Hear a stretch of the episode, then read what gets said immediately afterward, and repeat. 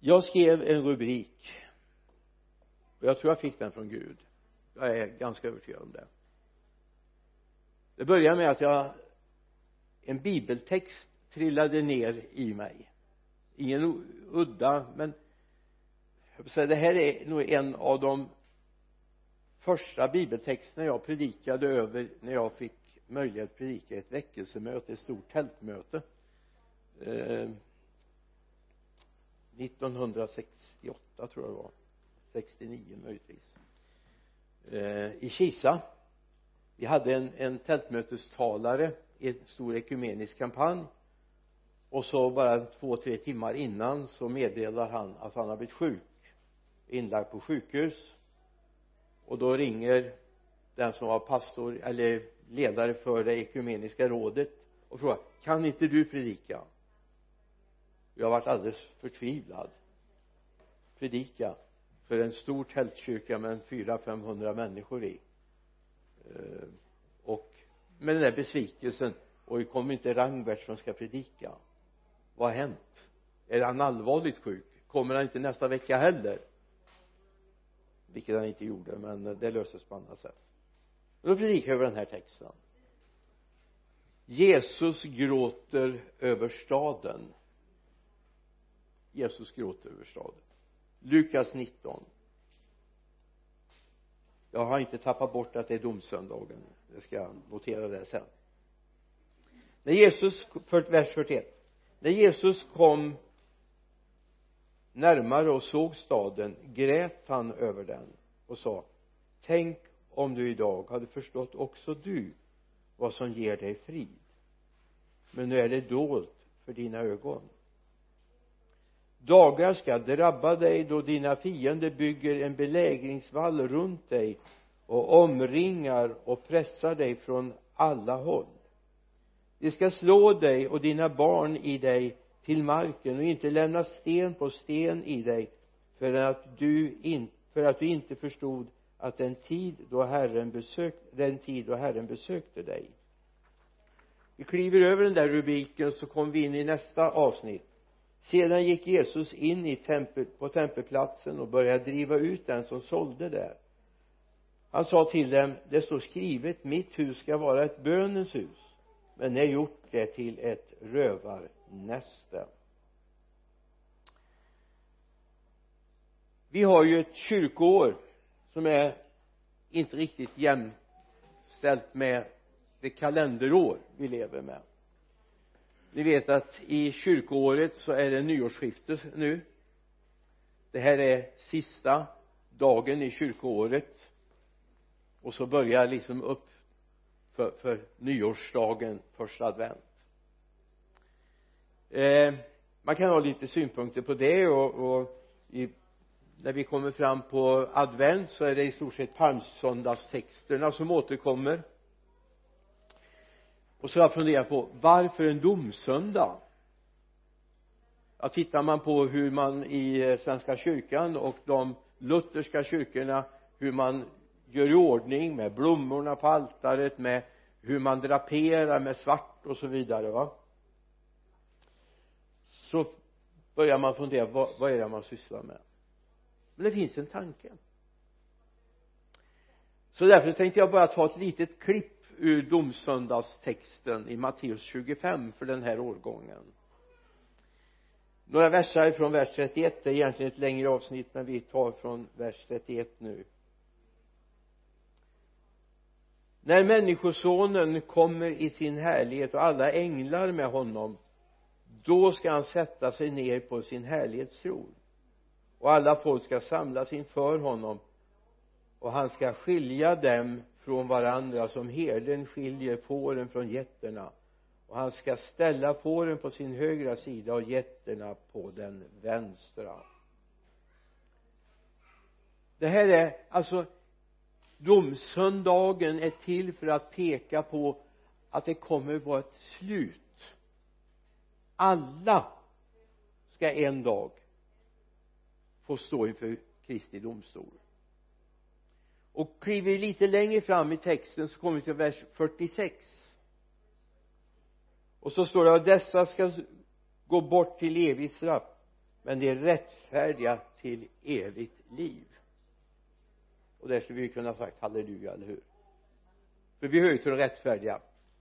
Inte på grund av att vi är duktiga. Inte på grund av att vi är så förträffliga. Utan på grund av att rättfärdigheten är en gåva från Gud. Och det är viktigt att komma ihåg. Det är inte så att vi kan börja ställa oss jämför varandra och säga jag är bättre än dig. Jag är finare än dig. Jag är rättfärdigare än dig. Jag är renare än dig. För bara när vi börjar med det så har vi missat alltihop. Rättfärdigheten är en gåva från Gud. Och den gåvan har du rätt att ta ut av och leva med så domsöndagens texter vi kommer att komma in i dess närhet om en stund också handlar om livet har ett slut på den här jorden. Men livet kommer fortsätta i evigheternas evigheter. Men frågan är hur? Vad händer sen?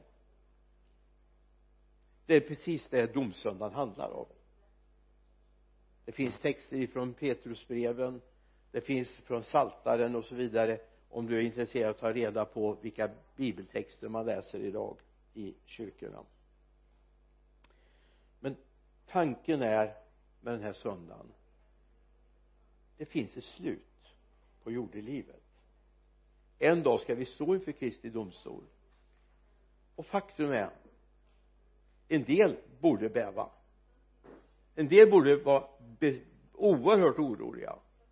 Men de som har tagit emot Jesus i sitt hjärta behöver inte känna någon oro. Eller hur? Visst våra liv ska prövas. Vi ska få igen vårt jordeliv gott eller ont. Helt klart. Men vi vet att vi kommer också få del av nåden. Nåden kommer att översvalla den där dagen när vi står inför honom så domsöndagen finns där för att tala om för oss. En dag kommer Herren välja dem han vill fortsätta att leva tillsammans med. Den andra delen behöver vi inte ta upp. Han kommer välja dig, eller hur? Jag tänker ibland på det där när vi som pojkar i barndomen. Alltså jag är ju liksom född innan all tävlingsidrott var så oerhört redan knattarna i treårsåldern ska vara med och spela i lag och i serier och så vidare. Jag menar det var betydligt enklare. Vi hade en stor gräsplan bakom våran hus som samtidigt var fotbollsplan och det var basketplan och det var allt tänkbart.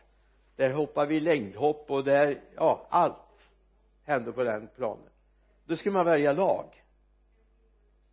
Och jag hörde ju till de där ja, för att det var på våran gård fick jag vara med men de frågade kan inte du vara bollkalle bakom målet? Jag var väl inte så jätteduktig på det där med fotboll. Men när jag har med honom att göra så vet jag jag kommer bli vald få vara med i laget. För han har redan valt mig. För jag valde honom. Underbart. Så ha det med även en domsöndag. Det kommer bli ett val vänner, bekanta, vänner som du betyder mycket för dig kommer väljas bort. Kommer väljas i det andra laget för att uttrycka mig milt. Men jag vet jag är vald i laget med honom. Jag är vald i laget. Det finns ett vittnesbörd i mitt hjärta som säger det. Så säger Abba fader älskade pappa han har valt mig så den dagen jag står där där den verkliga domdag, domedagen är så vet jag att jag är vald i laget. Hoppas du känner det. Jag är vald i laget. Men tillbaka vi tillbaka till Lukas texten. 19 vers 41 42 när Jesus kom närmare och såg staden grät han över den och sa tänk om du idag hade förstått också du vad som ger dig frid men nu är dolt för dina ögon. Till det här finns det också då kopplat en profetia. Det ska inte vara kvar sten på sten. Du kommer att bli belägrad. Du kommer att bli intagen. Och vi vet att år 70 händer det här alltså 40 år senare ungefär händer det. Varför? Varför gråter han över staden? Tänk om du idag hade förstått också du vad som ger dig frid. Men nu är det dolt för dina ögon. Vem är det? Om vi går till Johannesprologen så läser vi i ja, jag skriva upp det. I Johannesprologen står det i vers 11 och 12 han kom till det som var hans men hans egna tog inte emot honom. Han kom till det som var hans men hans egna tog inte emot honom men åt alla som tog emot honom gav han rätten att bli Guds barn. Så det det här sorgen han har han var sänd till dem. Ändå upptäckte de inte honom. Ja redan när Jesus föds så får ju Josef hans blivande fosterpappa kan man väl säga va? Han som var trolovad med Maria som var havande. Då får han ju av ängeln hälsningen det här ska du ge honom namnet. Du ska ge honom namnet Jesus för han ska frälsa sitt folk sin etnicitet. Han ska frälsa sitt folk från deras synder. Så uppdraget var tydligt varför han kom.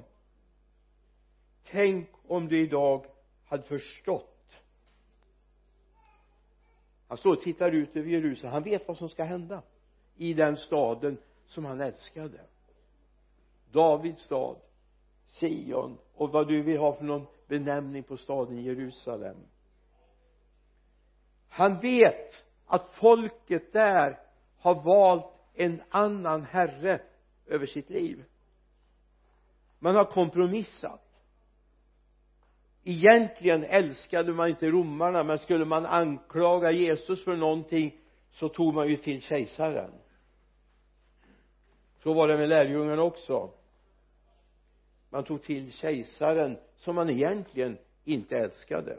Många som bodde i Jerusalem hade velat vara seloter seloter var ett upprorsfolk som försökte kasta av sig romarna men i argumentationen mot Jesus så använder man romarna som ett tillhygge.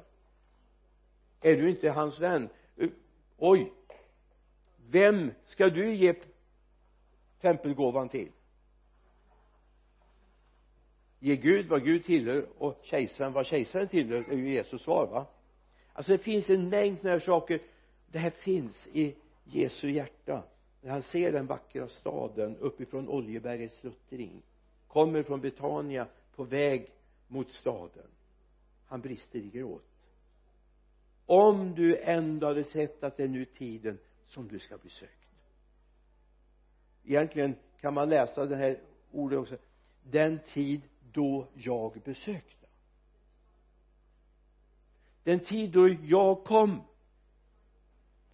Så tog ni inte vara på det utan ni hyllade en annan. Får jag koppla det här till vår tid? Jag tror inte idag att du kan slå på en enda nyhetssändning från någon del av världen utan höra någonting om tragiska händelser. Häromdagen small det nere i Kabul jag fick besked direkt ifrån vår vän Javad där nere. Då var siffran 41 döda. Vi vet att det passerade 50 sen. Vi kan höra om skjutningar våldtäkter, mord mobbning bedrägerier etc etc etc det kan bli hur lång som helst den här uppräkningen. Vi lever i en värld som är trasig. Vi lever i en värld som har misslyckats. Det finns också i vår tid anledning att rättfärdiga gudfruktiga människor borde gråta över staden. Jag ska snart komma till att det är samma anda i det här och det Jesus begråter. Det är samma anda. I första Johannesbrevet det femte kapitlet så konstaterar Johannes i vers 18 till och med vers 20 läser vi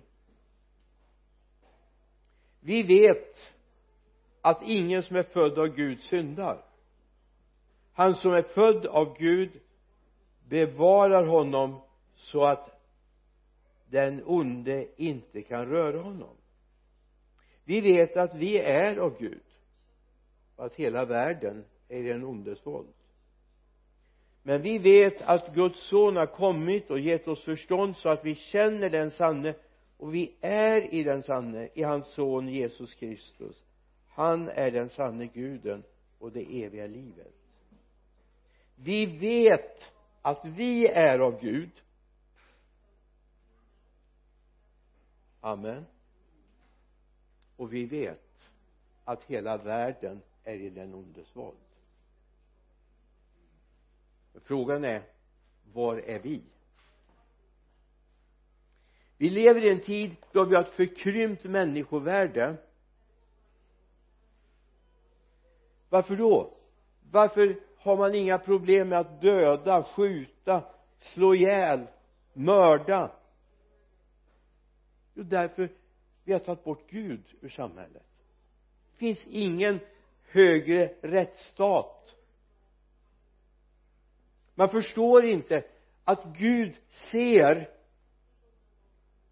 Och Gud kommer att gå till rätta med dem som har förkrympt människovärdet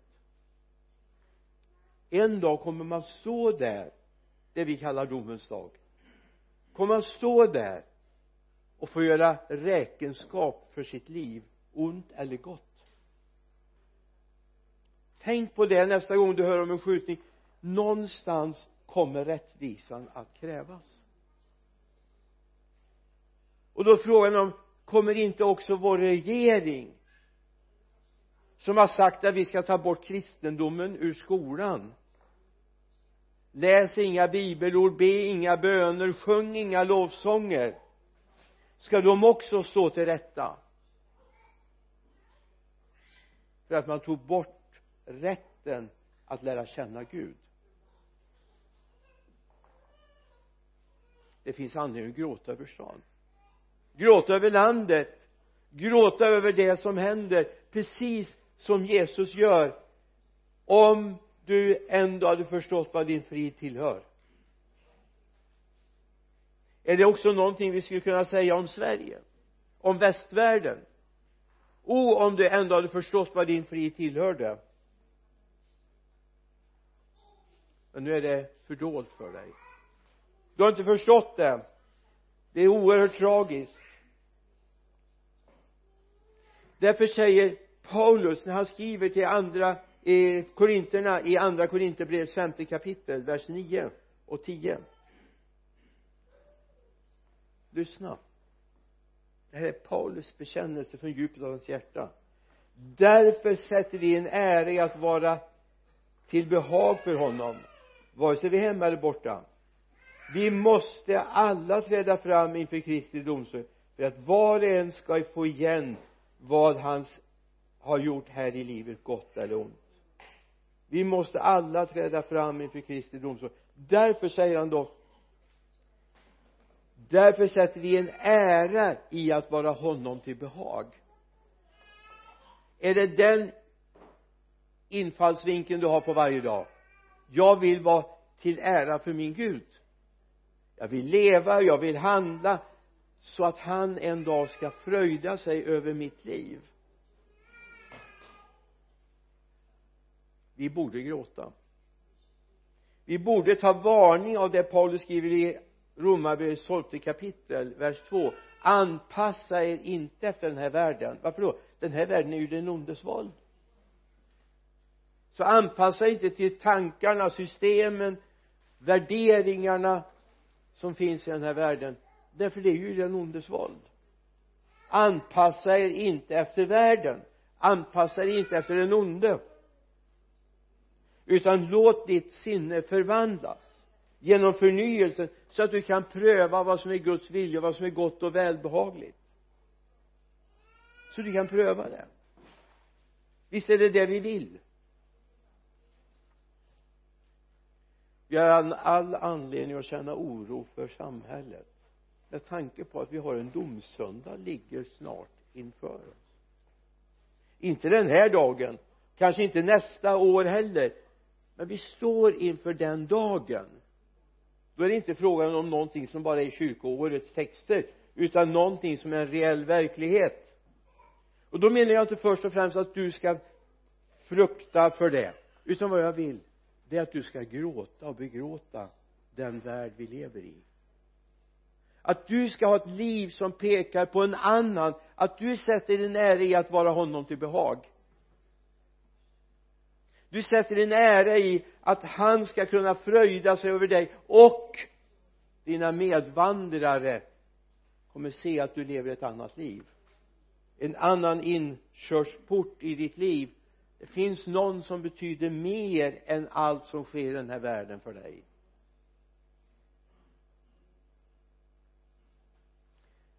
Det hade varit tid för en besökelsetid. Jesus var ju kompis som jag sa förut han var sänd till världen. Han var sänd till sitt folk för att han ska frälsa sitt folk från deras synder. Kan det vara mer tydligt? Det handlar om dem han levde tillsammans med de som vandrade här på jorden tillsammans med honom. Det handlar om dem. Men de tog inte emot honom. Men så står det men åt alla som tog emot honom gav han rätten att bli Guds barn. Åt den som tror på hans namn. Visst hör vi dit. Vi som har fått rätten att vara Guds barn. Därför vi tog emot hans namn. Vi tog emot honom i våra hjärtan. Så vi har fått rätt att bli Guds barn vi vet att många har valt bort honom. Många har valt bort Gud. Många har valt bort den levande guden. Men det har inte vi gjort. Eller? Vi har inte valt bort honom. Utan vi lever tillsammans med honom här och nu i den här trasiga världen. Han har frälst oss från mörkrets välde och fört oss in i sin älskade sons rike läser vi i Kolosserbrevet första kapitlet han har frälst oss från mörkrets välde. Vi lever i en tid på grund av den uppväxt som många får i vår tid så har vi skapat ett täckelse för deras ansikten precis som det var, är för judarna. Vi vet att judarna den dagen Guds barn kommer till sin härlighet så kommer täckelset tas bort ifrån dem och de kommer få se honom. Inte först och främst som den som de har stungit utan den som de har förnekat men nu får möjlighet och tillträde till. Men i vårt fall har vi skapat ett täckelse så att vi inte ser härligheten som strålar ut från Kristus. Evangeliet har blivit ett bortskämt skymt evangelium och inte ett uppenbart evangelium och det är viktigt då att vi har ett tydligt evangelium. Jag läste nu det, är ju tid snart man börjar annonsera alla tänkbara samfundskonferenser som kommer nu i vår. Så man ska börja liksom anmäla sig nu har man ju så här fint man kan gå in på nätet och anmäla sig då. Eftersom jag lever i, i två samfund just nu så får jag ju information och så har jag lite koll på vad som händer i de andra samfunden också. Och en stor fråga idag. Alltså ibland funderar jag på ska jag gråta eller skratta? En stor fråga i ett kommande, ett samfund nu i vår vid Kristi himmelsfärdsdagshelgen är klimatfrågan. Klimatfrågan. Vi ska ha en klimatkonferens som årskonferens för samfundet. Ja men klimat är ju inte oväsentligt men människors frälsning det klimatet är viktigare, eller hur? Och jag tror det är viktigt att vi börjar se att vi ska vara så up to date idag så vi missar kärnan i det vi sysslar med evangeliet om honom. Paulus säger så här i andra Korinthierbrevets tredje kapitel med början på vers 14 men deras sinnen har förhärdat blev förhärdade. Än idag är samma slöja kvar när de läser det gamla förbundets skrifter. Och den lyfts inte bort först i Kristus försvinner den. Ja än idag ligger en slöja över deras hjärtan när de läser Mose. Men när någon omvänder sig till Herren tas slöjan bort. Herren är ande och där Herrens ande är frihet och alla vi som med obeslöjat ansikte ser Herrens härlighet som i en spegel. Vi förvandlas till en och samma bild från härlighet till härlighet. Det sker genom Herren anden. När vi omvänder oss så tas slöjan bort. Vilken slöja? Den som döljer Kristi verklighet. Och här har vi någonting att ta tag i så att Kristi härlighet hans väsens börjar bli synligt för oss. Så att när det händer någonting katastrofalt eller mindre katastrofalt att första given är jag söker Gud. Det är inte så underligt egentligen att det händer mera mirakulösa under i u-världen än i-världen vi har ju alla tänkbara appar och vi har telefoner och vi har sjukvård. Och ja men den är jättebra. Det tackar vi Gud för. Vi tackar Gud för alla läkare och allting. Men i u-världen där man kanske har många timmar för att ta sig till ett sjukhus som har någorlunda standard så kanske det är lättare att man söker Gud. Att man får se mirakel ske. Man säger det från Chad ett sånt där verkligen u-land. Säger missionen ja vi har ingen dispensärer vi har ingen sjukvård men vi har Jesus. Så vi ber för människor och de blir friska. Amen. I Sverige säger men vi har sjukhus inom bara några kilometers avstånd. Så vi söker sjukhusen och så ber vi därutöver. Jag menar jag säger inte att det är fel med sjukvård men jag säger ibland borde Jesus en snabbare del. Men vi har ett täckelse för så vi ser inte vad vi har. Jag tänker på Petrus som går upp till templet. Där sitter den lame mannen. Silver och guld har jag inte. Men vad jag har det ger jag dig. I Jesu Kristi Nazarens namn stå upp och gå. Och så vänder han till ryggen och går därifrån. Han tar tag i hans högra hand. Han reser honom upp. Och hans fotleder och ben får styrka och han börjar springa omkring va? Och så är han till besvär inte för lärjungarna men för eh, ledarna i templet. Det är ett stort problem. Men han som satt där vid templet han ska inte springa omkring här. Det, men det passar sig ju inte. Så vi har mycket sådana som springer omkring.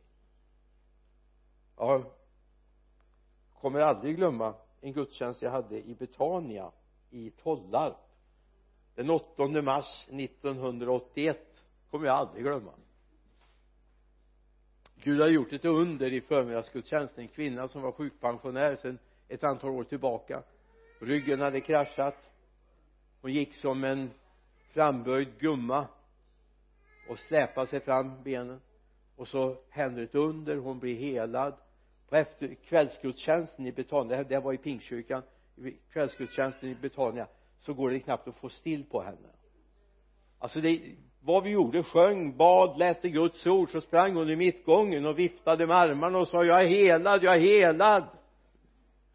Och hennes man försökte säga nej ta det lugnt, ta det lugnt. Det gick inte. Och släppa med honom runt istället. Och det lilla barnet hade han på armen. Det gör ingenting med lite störande moment ibland där Gud har fått gripit in och gjort mirakel. När slöjan är borta och vi ser vem det är vi har att göra med.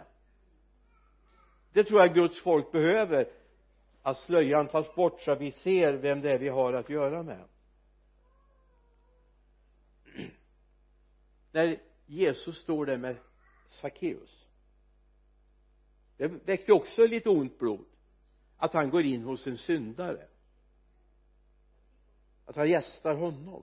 Det fanns ju många goda människor i staden Jeriko att gästa. Och så går han in till honom som har bedragit och lurat människor. Men han ger en deklaration Sackeus om vad han ska göra med de pengar han har förtjänat på fel sätt. Men så finns det en Jesu lilla avslutning som jag tycker är viktig i Lukas 19.10 människosonen har kommit för att söka upp och frälsa det som var förlorat. Om vi tar det på allvar så kan det hända att du kommer få drabbas av att möta att det kommer människor att sitta här tillsammans med oss som inte har den allra bästa audikolongen som inte kommer lukta så väl men de har mött Jesus. Han har kommit för att uppsöka och frälsa det som var förlorat. Har vi plats för det? Har vi plats för det? Eller är vi som de andra invånarna i Jeriko var? Han har tagit in hos en syndare. Det händer någonting. Tänk när sen Sackeus går omkring och delar ut igen. Har jag krävt för mycket så ska de få fyra dubbelt igen. Hälften av det ska jag ge till de fattiga och sen men han måste jag känna rätt så rejält. Om man kan ge fyra dubbelt igen av det. Han kanske hade bra lön ifrån romerska staten också jag vet inte.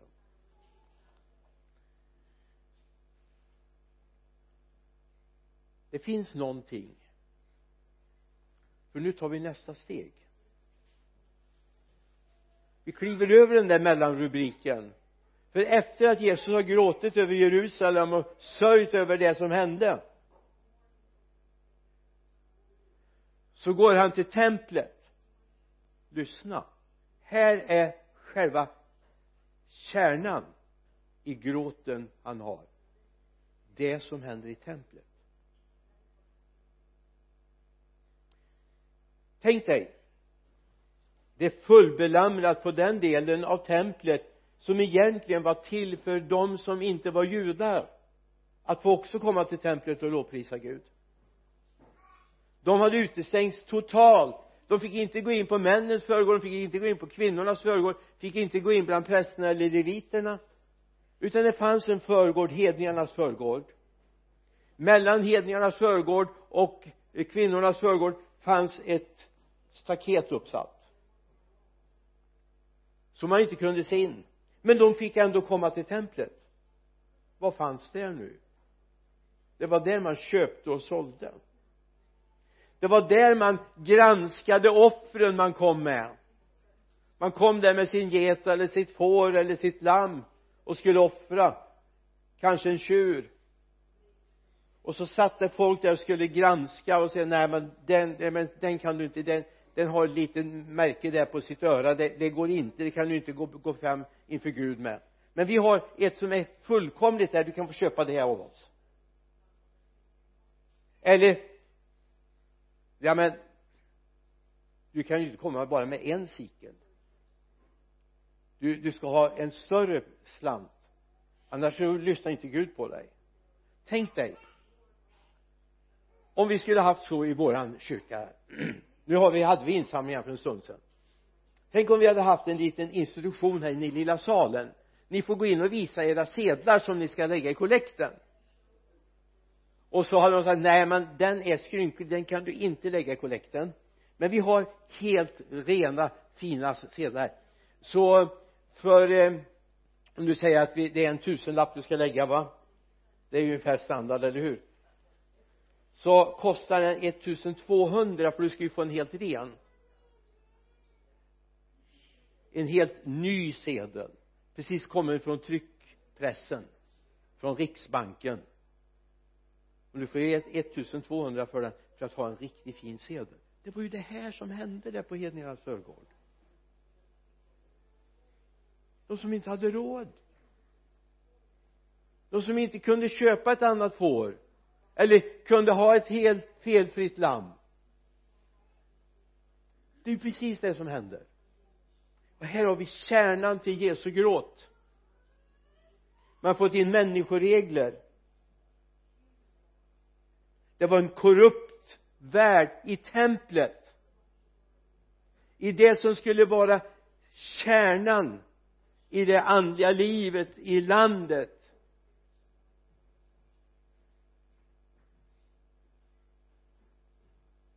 Det hade blivit korrupt. Och jag tror att det är viktigt att vi har med oss det här.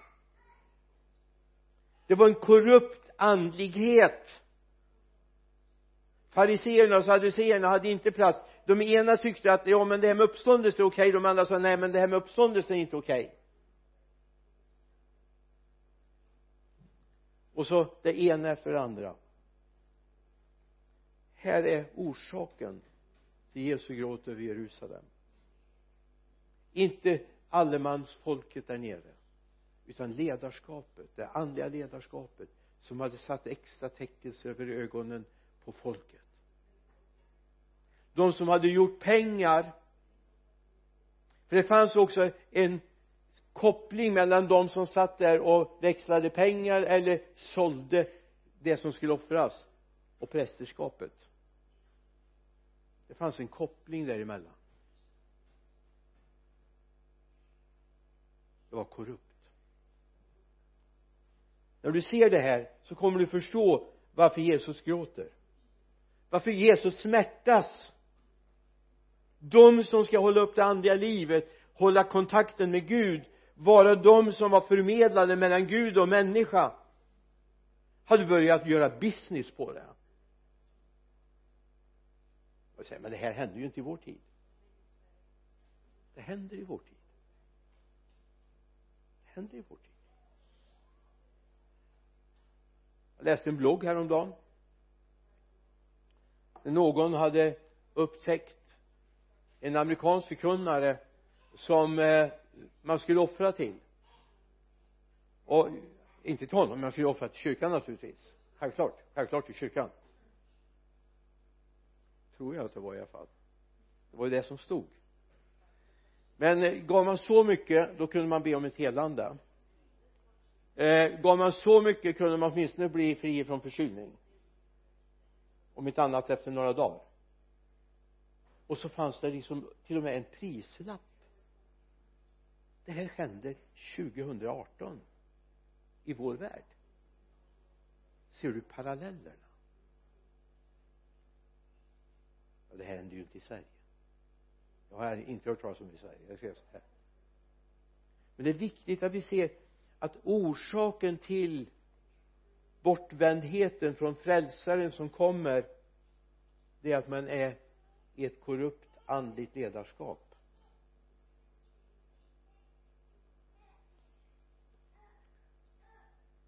Ska vi gå ännu närmare oss nu? Vi ska titta på ett ord i första korintierbrevet det tredje kapitlet första korintierbrevet 3 vers 16 och 17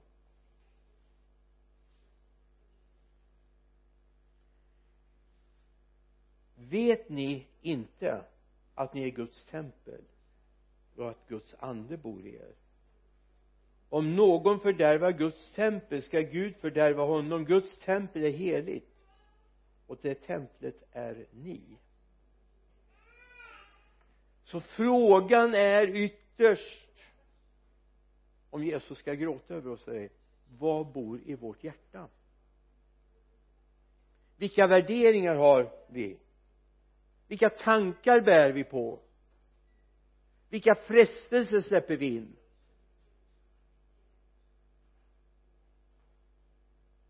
Det här är templet. Det här är templet.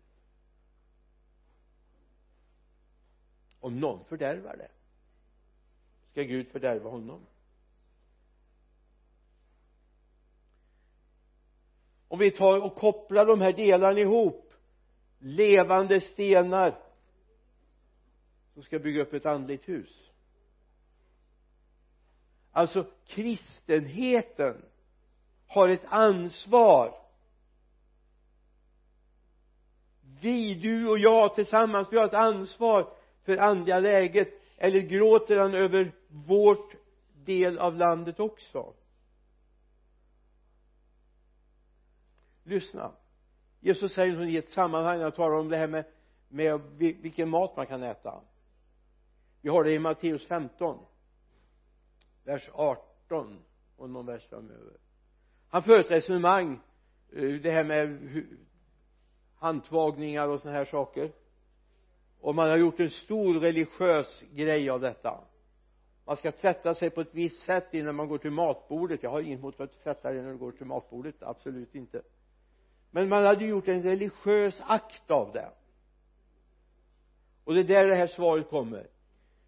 Vers 18 men det som går ut ur munnen kommer från hjärtat och det gör människan oren. Från hjärtat kommer ondska onda tankar, mord, äktenskapsbrott, sexuell omoral, stöld, falska vittnesbörd och hädelser. Sådant gör människan oren. Men att äta utan att tvätta händerna gör inte människan oren. Jag har inte sagt nu att du inte ska tvätta händerna. Jag har inte sagt det men det talar om att det som utgår här är viktigare än vad vi råkar ha på händerna. Alltså munnens även om man är i ett sammanhang där ingen egentligen bryr sig om om jag använder ett slarvigt uttryck eller talar orent så drabbar det det här templet som jag är. Och det är viktigt vi ser det. Vi vill att han ska få fröjda sig över att vi gör allt vi kan för att leva rent, eller hur? Vi sätter en ära i det. För att vi är templet. Det är inte en institution som är templet utan det är Guds folk som är templet. Det är inte en viss samfund eller en viss missionsorganisation utan det är folket som är templet. Du och jag och låt oss ha med det den här dagen. Problemet i Jerusalem fanns i templet. Problemet i Jerusalem fanns i templet. Det är inte för inte som den här kopplingen finns när Jesus gråter över Jerusalem där på Oljeberget och sedan går raka vägen till templet. Han vet vad han ska där och göra. Det var inte att han kom dit och sa åhå håller de på med sånt här nu? Hade ingen aning om. Han hade aning. Han hade till och med en repstump med sig. Så han var förberedd. Han välte omkull dem. Borden. Han sa mitt hus ska vara ett bönens hus. Men ni har gjort det till ett rövarnäste. Så det är viktigt var rädd om det vi gör tillsammans men också som finns i vars och ens hjärta. Var finns Gud? Vilken plats har han i ditt hjärta? Ditt och mitt ansvar. Alltså jag vet inte hur jag ska uttrycka det. Jo så här. Hur du och jag gör kan vi tänka så här men det är ju bara jag. Det är bara jag. Okej okay, det, det går skogen för mig då.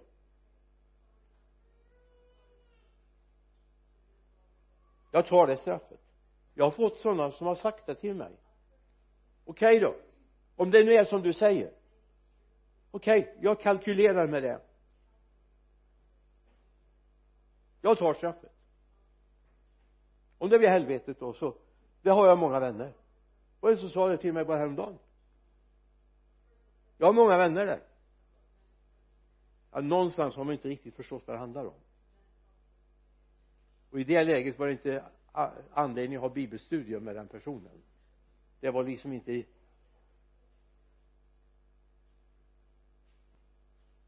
faktum är att du är insatt i ett sammanhang ditt liv är en del av en annans liv också. Mitt liv är en del av andras liv. Vi är tempel tillsammans. Och vi vill att människor som vi möter ska få lära känna honom, eller hur? Det är vår längtan. Din bönetid är inte din grej det är församlingens, det är Kristi kropps grej ditt bibelläsande inte ditt bibelläsande det handlar om helheten. En rutten bärande planka eller stolpe i ett bygge kan rasera hela bygget. Det är tid nu att vi börjar inse att min del mitt andliga liv är också en del av andras andliga liv.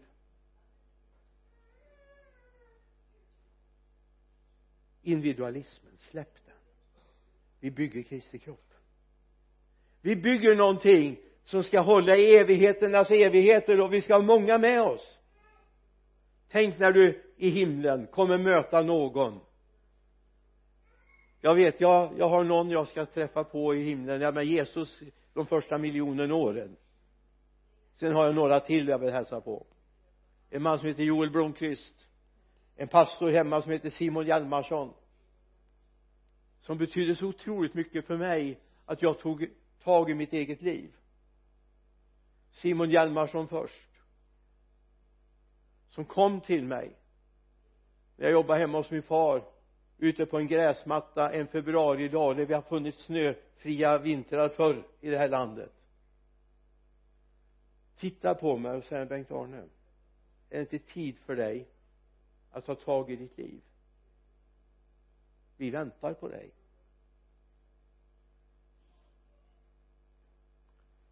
Man kan tycka att det var lite okänsligt men jag hade så stor kärlek till Simon så det var inga problem. Han sa det är tid nu att du tar tag i ditt liv. Den eftermiddagen när jag gick där på den här gräsmattan och krassade fruset löv det blev inte så väl gjort.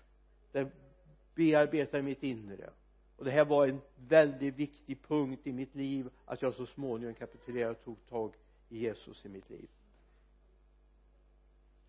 Joel Blomqvist som tog hand om mig när jag var nyfrälst gav mig en andlig värdighet lärde mig mycket ur Guds ord. Vi tjänade tillsammans som mötesvärdar i kyrkan.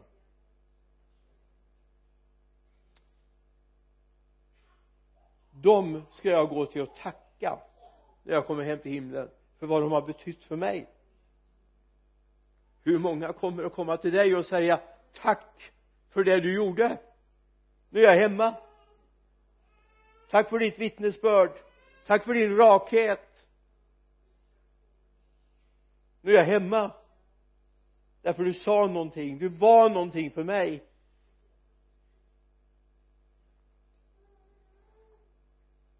Min bön är att Jesus inte ska behöva gråta över oss. Utan en dag ska vi höra väl gjort du god och trogne tjänare. Du var satt du där så ringa var var du trogen? Gå in i din herres glädje. Vill du vara med? Herre jag ber. Vi förstår att det fanns djup hos dig när du grät över staden Jerusalem denna vackra stad. Du grät över det man hade missbrukat ditt tempel gjort det till en handelsplats till en selekteringsplats där inte alla fick plats. Herre vi vill inte vara en sån plats. Vi vill vara en plats herre som är överlåten till dig. Vi vill vara liv som är överlåtna till dig som inte bara tänker på sitt eget liv utan tänker på att den här världen ska bli frälst. Att de vi möter, de vi umgås med ska få lära känna dig Jesus. Att våra liv ska vara ett vittnesbörd i vardagen, i, i kompiskretsen, i klass, bland klasskompisarna, på jobbet, där vi bor. Fader vi vill att våra liv ska tala om dig och Herre en dag ska vi också få höra väl gjort du gode och trogne tjänare. Du var satt över det som ringa var, var, var du trogen. Och nu in i din Herres glädje. Herre vi vill höra det.